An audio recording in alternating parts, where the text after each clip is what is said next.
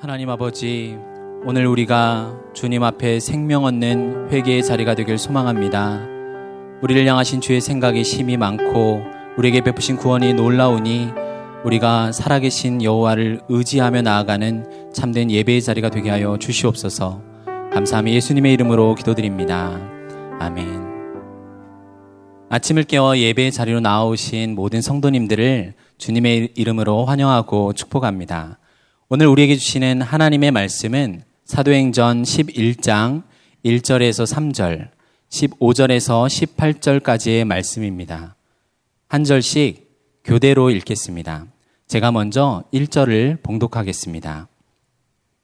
유대에 있는 사도들과 형제들이 이방인들도 하나님의 말씀을 받았다함을 들었더니 베드로가 예루살렘에 올라갔을 때 할례자들이 비난하여 이르되 내가 무할례자의 집에 들어가 함께 먹었다 하니 내가 말을 시작할 때 성령이 그들에게 임하시기를 처음 우리에게 하신 것과 같이 하는지라.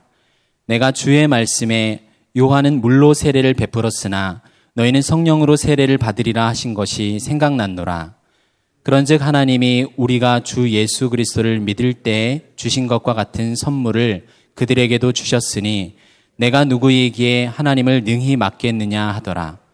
그들이 이 말을 듣고 잠잠하여 하나님께 영광을 돌려 이르되 그러면 하나님께서 이방인에게도 생명 얻는 회개를 주셨도다 하니라. 아멘. 오직 성령이 너희에게 임하시면 너희가 권능을 받고 예루살렘과 온 유대와 사마리아와 땅 끝까지 이르러 내 증인이 되리라. 우리 주님께서 말씀하셨습니다. 이 말씀에 순종한 초대교회 신자들 가운데 빌립 집사는 사마리아 지역에 내려가 복음을 전했습니다. 이때 베드로와 요한도 함께 내려가서 그들에게 그들을 위하여 기도할 때 사마리아 사람들에게도 성령이 임했습니다. 전도에 열심이었지만 아직 초대교회는 이방인 전도에 대해서는 문이 아직 활짝 열리지는 못했습니다. 주님이 말씀하신 땅 끝이 이방인이라는 사실은 아직 알지 못했습니다. 2000년 기독교 역사 속에서 이방인에게 복음을 전하고 최초로 세례를 베푼 것은 이방인의 사도라 불린 바울도 아니었고 초대교회의 대표 지도자인 사도 베드로도 아닌 바로 빌립 집사였습니다. 그는 이디오피아 내시를 만나 유대 광야에서 세례를 베풀었습니다.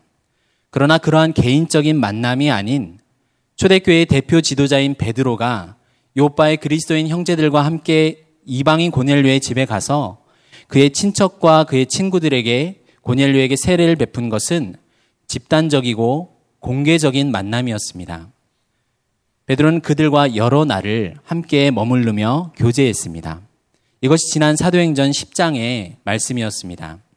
이제 이러한 소식이 유대에 있는 사도들과 형제들에게 전해졌습니다. 베드로는 이방인에게 공개적으로 복음을 전포, 전하고 세례를 베풀어 주님의 명령과 교회의 역할을 바르게 수행했어요. 그러나 이 일은 오히려 예루살렘 교회의 일부 사람들에게는 부딪히는 사건이 되었습니다. 1절에서 3절까지의 말씀을 우리 함께 읽겠습니다. 유대에 있는 사도들과 형제들이 이방인들도 하나님의 말씀을 받았다함을 들었더니 베드로가 예루살렘에 올라갔을 때 할례자들이 비난하여 이르되 내가 무할례자의 집에 들어가 함께 먹었다 하니 무할례자는 당연히 이방인을 지칭하는 말입니다. 무할례자들이 우상에게 바쳤던 음식은 식탁에 오를 수 있기 때문에 그들과 교제하는 건 유대인들에게는 수치와 치욕이라고 생각했습니다. 그래서 유대인이라면 랍비의 유전을 어긴 베드로를 비난할 수도 있습니다. 그러나 오늘 이 시간에 베드로를 공격한 이들은 단순한 유대인이 아닌 기독교인 유대인 신자였습니다. 이방인에게 세례를 베풀고 복음을 전한 것이 잘못되었다고 그들을 비난한 것입니다. 이들은 무할례자인 이방인들은 물론이고 초대교회의 대표 지도자인 베드로조차 자신들로부터 분리시켜서 베드로보다 자신들의 생각이 더 낮고 우월하다고 이렇게 생각한 것입니다. 사실 그러나 이들은 성경을 오해하고 복음을 제대로 알지는 못한 것입니다. 모든 유대인은 태어난 지 8일 만에 할례를 받습니다. 이는 그들이 자랑하는 조상 아브라함 때 하나님으로부터 받은 명령입니다. 할례는 요즘 시대에 행해지는 폭염과는 다릅니다.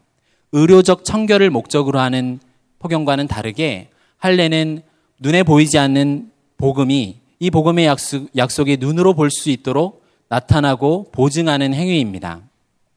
복음의 약속을 더욱 뚜렷하게 나타내 선언하고 선포하시는 하나님의 보증, 하나님의 명령이 바로 할례인 것입니다.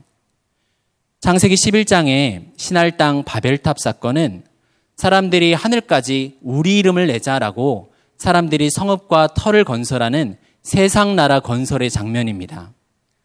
그러나 12장에서부터는 이와 다르게 오직 하나님의 능력으로 하나님의 은혜로 말미암는 하나님 나라가 열리는 바로 하나님의 부르심이 아브라함을 선택했습니다. 그런데 그 신할 땅 한복판인 갈대아 우르에서 우상을 섬기는 자였던 데라의 아들을 하나님께서 부르셔서 영적으로 죽어 있던 자를 하나님의 아들의 나라로 사랑의 그 생명의 나라로 옮기신 것입니다. 아들이 없는 자에게 너의 후손이 하늘의 별과 같이 많고 땅의 티끌같이 많게 하리라는 약속을 주셨습니다. 몸이 죽은 것 같고 해가 준것 같은 100세나 가까이 됐고 90세가 가까이 왔던 아브라함과 사라에게 하나님께서는 약속대로 마침내 아들을 주셨습니다. 그 약속의 후손의 죽음을 명령하셨어요. 그러나 그 후손의 죽음을 가운데서 살리시는 대속제물로 살리시고 이 모든 전 과정을 통하여서 믿음의 조상인 아브라함이 과연 믿음이라는 것이 무엇인지 우리에게 자신의 전 인생을 통하여 알려준 것입니다. 아브라함에게 주신 믿음은 약속의 대상인 후손의 죽음과 부활 사건을 통해서 그의 후손으로 오실 메시아의 그 메시아로 말미암는 구원과 영생의 복인 것을 우리에게 밝히 알려주신 것입니다. 아브라함 때부터 신자에게 행해진 할례는 그럼 무엇입니까? 피 흘림이 없으면 용서함이 없다는 말씀처럼 하나님을 떠난 죽어 있던 죄인이 피 흘림을 통하여서 나의 육체는 죽고 나의 죄는 씻겨지고 용서받았다는 바로 새롭게 생명의 부활을 나타내는 그러한 표인 것입니다. 나는 하나님의 은혜가 아니면 죽은 자입니다라고 고백하는 회개와 생명의 표가 바로 할례인 것입니다. 그런데 유대인들은 이 할례를 마치 구원받기 위한 절대적인 조건으로 여기면서 자신들만이 하나님이 선택한 백성이라는 잘못된 우월감에 사로잡히게 되었습니다. 그래서 이방인과의 교제를 부정하고 수치스럽게 여긴 것입니다. 이는 사실 아브라함의 할례를 오해한 것입니다. 로마서 4장 11절 말씀을 함께 읽겠습니다. 그가 할례의 표를 받은 것은 무할례 시에 믿음으로 된 의를 인친 것이니 이는 무할례자로서 믿는 모든 자의 조상이 되어 그들도 의로 여기심을 얻게 하려 하심이라. 아브라함 할례를 받기 이전부터 하나님께로부터 의롭다함을 받은 구원받은 백성입니다. 하나님의 백성이 되는 복은 율법으로 말미암는 것이 아닌 오직 믿음으로 됩니다. 그런데 유대인은 너희는 마음의 할례를 받아서 마음과 뜻을 다하여 하나님을 사랑하면 생명을 얻게 하리라는 주님의 말씀에 그들은 깨닫지 못하고 율법과 전통에 사로잡혀 이방인을 품지는 못했던 것입니다. 아브라함에게 약속하신 내 씨로 말미암아 천하 만민이 복을 얻을 것이라는 말씀도 이사야 선지자에게 내 백성 애굽이여 내 손으로 지은 아수르에게도 복을 주실 것이다라고 말씀하신 하나님의 말씀을 알지 못했습니다. 그래서 이방인이 할례가 되는 할례 받는 과정, 즉 유대인이 되는 과정이 없이 새로운 예수 가족의 일원이 되는 것을 그들의 가치관으로는 그들이 갖고 있는 세계관으로는 절대 받아들일 수 없는 엄청난 충격의 사건인 것입니다. 사실 베드로도 처음에는 이들과 크게 다르지는 않았어요. 하늘로부터 내려온 큰 보자기 같은 그릇에 담겨 있는 것은 율법에서 부정한 것들이었습니다. 깨끗하지 못한 것을 잡아먹으라. 이런 하나님의 명령에 베드로는 무엇이라고 대답했죠? 주여, 그럴 수 없나이다. 그리스도인 안에 여전히 옛사람이 머물러 있습니다. 예수 믿는다고 해서 성격이 쉽게 바뀌지 않는다는 것은 여기 계신 모든 성도님들이 잘 아실 것입니다. 십자가를 지시겠다는 주님을 붙들고 주여 그리 마옵소서 라고 항변했습니다. 발을 씻기겠다는 예수님께 절대 그럴 수 없습니다. 그리 마옵소서라고 이야기했던 베드로입니다. 잡아먹으라 이 명령과 그럴 수 없습니다. 이 환상이 계속 세 번이나 지속되었습니다. 하나님이 말씀하시는데도 세 차례의 환상 가운데 그럴 수 없다라고 베드로는 말한 거예요. 성령께서는 깨끗한 음식과 부정한 음식의 구분을 가지고 깨끗한 사람과 부정한 사람과의 연결시키셔서 더 이상 그런 구분을 하지 말라고 알려주신 것입니다. 베드로는 이제 성령을 통해 깨달았어요. 아, 하늘로부터 세 차례나 임한 환상은 하나님께서 말씀하신 거다라고 알았던 거예요. 이제 고넬류에게 향했습니다. 이방 아수르 니느에 회개의 복음을 전하라는 명령을 어기고 요바에서 다른 곳으로 배를 탔던 요나 선지자와는 달랐습니다. 베드로는 요바를 떠나서 바로 가이사랴로 향했습니다. 고넬류를 만나 복음을 전했습니다. 우리 15절부터 17절까지 함께 읽겠습니다. 내가 말을 시작할 때에 성령이 그들에게 임하시기를 처음 우리에게 하신 것과 같이 하는지라. 내가 주의 말씀에 요한은 물로 세례를 베풀었으나 너희는 성령으로 세례를 받으리라 하신 것이 생각났노라. 그런즉 하나님이 우리가 주 예수 그리스도를 믿을 때 주신 것과 같은 선물을 그들에게도 주셨으니 내가 누구이기에 하나님을 능히 맡겠느냐 하더라. 하나님께서는 사람의 외모를 보지 아니하시고 각 나라 중 하나님을 경외하며 의를 행하는 사람은 다 받으시는 은혜와 긍휼의 하나님이십니다. 베드로의 설교는 예수 그리스도의 십자가의 죽음과 부활 그리고 하나님께서 주를 재판장으로 삼으신 것에 대한 내용이었습니다. 또한 이를 믿고 회개하는 자들에게 죄 사함을 베푸신다는 설교였어요. 이때 이방 세계에 오순절의 경험이 찾아옵니다. 바로 성령님께서 오신 것입니다. 첫 번째 오순절의 경험에 이방인 신자들도 참여하면서 이제 그들이 방언을 말하며 하나님을 높이기 시작했습니다. 베드로가 본 환상에서 율법의 권위 아래 있던 음식 규정을 하나님의 목소리가 무효화시킨 것처럼 이제는 이방인들과의 교류를 금지했던 유대인들의 전통을 성령을 보내시어 무효화시킨 것입니다.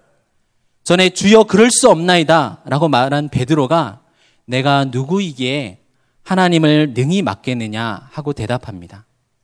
성령께서 임하신 것을 보며 베드로는 세례 요한의 세례와 예수 그리스도께서 승천하시기 전에 제자들에게 성령을 받으라 말씀하셨던 성령 세례를 떠올리게 됩니다.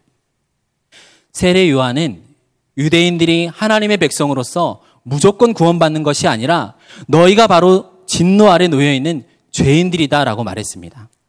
회개하라, 구원을 받아라 이렇게 말했습니다. 바리새인과 사두개인들의 독사의 자식들아 이렇게 외치고 회개에 합당한 열매를 맺고 속으로 아브라함이 우리 조상이라고 생각하지 말라고 했습니다.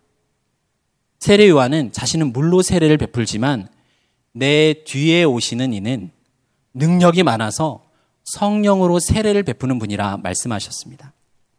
이 성령 세례는 요한이 내 뒤에 오시는 이라고 증언했던 그렇게 가리켰던 예수님께서 바로 그리스도, 메시아, 구원자이심을 나타내는 증거입니다. 그가 하나님의 진노를 대신 당하시어 십자가에서 우리의 죄를 건지시고 하나님의 백성이 되게 하는 그의 죽음과 부활을 도장 찍는 인치는 사건입니다. 요한이 베푼 물세례는 나도 죄인입니다. 나도 물로 씻어야 합니다. 죄인으로 더러운 존재입니다. 라고 고백하며 회개해야 하는 존재가 바로 나입니다를 설명하는 것이었다면 예수님께서 주시는 성령 세례는 내가 그리스도 안에 있는 하나님의 백성입니다를 나타내는 표가 됩니다. 세례 요한은 마치 결혼식에 참석하여서 신랑의 결혼을 기뻐하는 친구의 마음으로 내 뒤에 오시는 이 예수 그리스도의 성령 세례를 가리키고 즐거워했던 자입니다. 하나님께서 이스라엘을 제사장 나라로 삼으신 것은 그들만의 구원이 아닌 내 씨로 말미암아 천하 만민이 복을 얻을 것이라는 아브람과의 언약이 넓혀지고 확장된 것입니다. 예수님께서는 아브라함이 나이 때 볼 것을 보고 기뻐하였다. 이렇게 말씀하셨습니다. 나이 때 볼 것을 즐거워하다 보고 기뻐하였다고 예수님께서 보증하셨습니다. 아브라함에게 약속으로 말미암는 그 믿음의 표, 하나님의 백성이 받는 할례는 이방인에게도 이루어지고 적용되었습니다. 우리 골로새서 2장 11절 말씀을 함께 읽겠습니다. 또 그 안에서 너희가 손으로 하지 않 할례를 받았으니 곧 육의 몸을 벗는 것이요 그리스도의 할례니라. 이 골로새 편지를 받는 골로새 교인들은 이방인들입니다. 이방인들은 할례 받을까요? 받지 않을까요? 받지 않겠죠. 그런데 오늘 본문에서는 너희가 손으로 하지 아니한 할례를 받았다라고 합니다. 바로 영적 할례입니다. 이 할례, 곧 육의 몸을 벗는 죽음이 어떻게 이루어졌는가 하면 그리스도의 할례를 통해 이루어졌다라고 말합니다. 할례가 몸 일부에서 피 흘리는 그런 것이라면 그 몸 일부에서 피 흘리는 정도가 아니라 몸 전체에서 피 흘려 죽으신 예수 그리스도의 십자가 사건이 바로 그리스도의 할례다. 이렇게 말씀하고 있는 것입니다. 이방인도 그리스도 안에서 할례 받았다. 이렇게 말하는 것입니다. 이방인인 우리도 그리스도 안에서 할례 받은 자로 여겨지는 것입니다. 하나님께서 할례 받지 않은 이 사람들도 성령의 임재와 음성으로 채울 만한 그 그릇으로 여겨졌다면 그들이 세례 받을 것을 막을 것은 전혀 없는 것입니다. 하나님은 외모로 사람을 받지 않으신다고 베드로가 설교 때 말한 것이 말한 의미가 바로 이 모든 것입니다. 하나님은 인종적, 지리적, 문화적, 도덕적 모든 장벽을 없이 모든 사람에게 용서와 새 생명을 주시길 원하십니다. 우리 18절 말씀을 함께 읽겠습니다.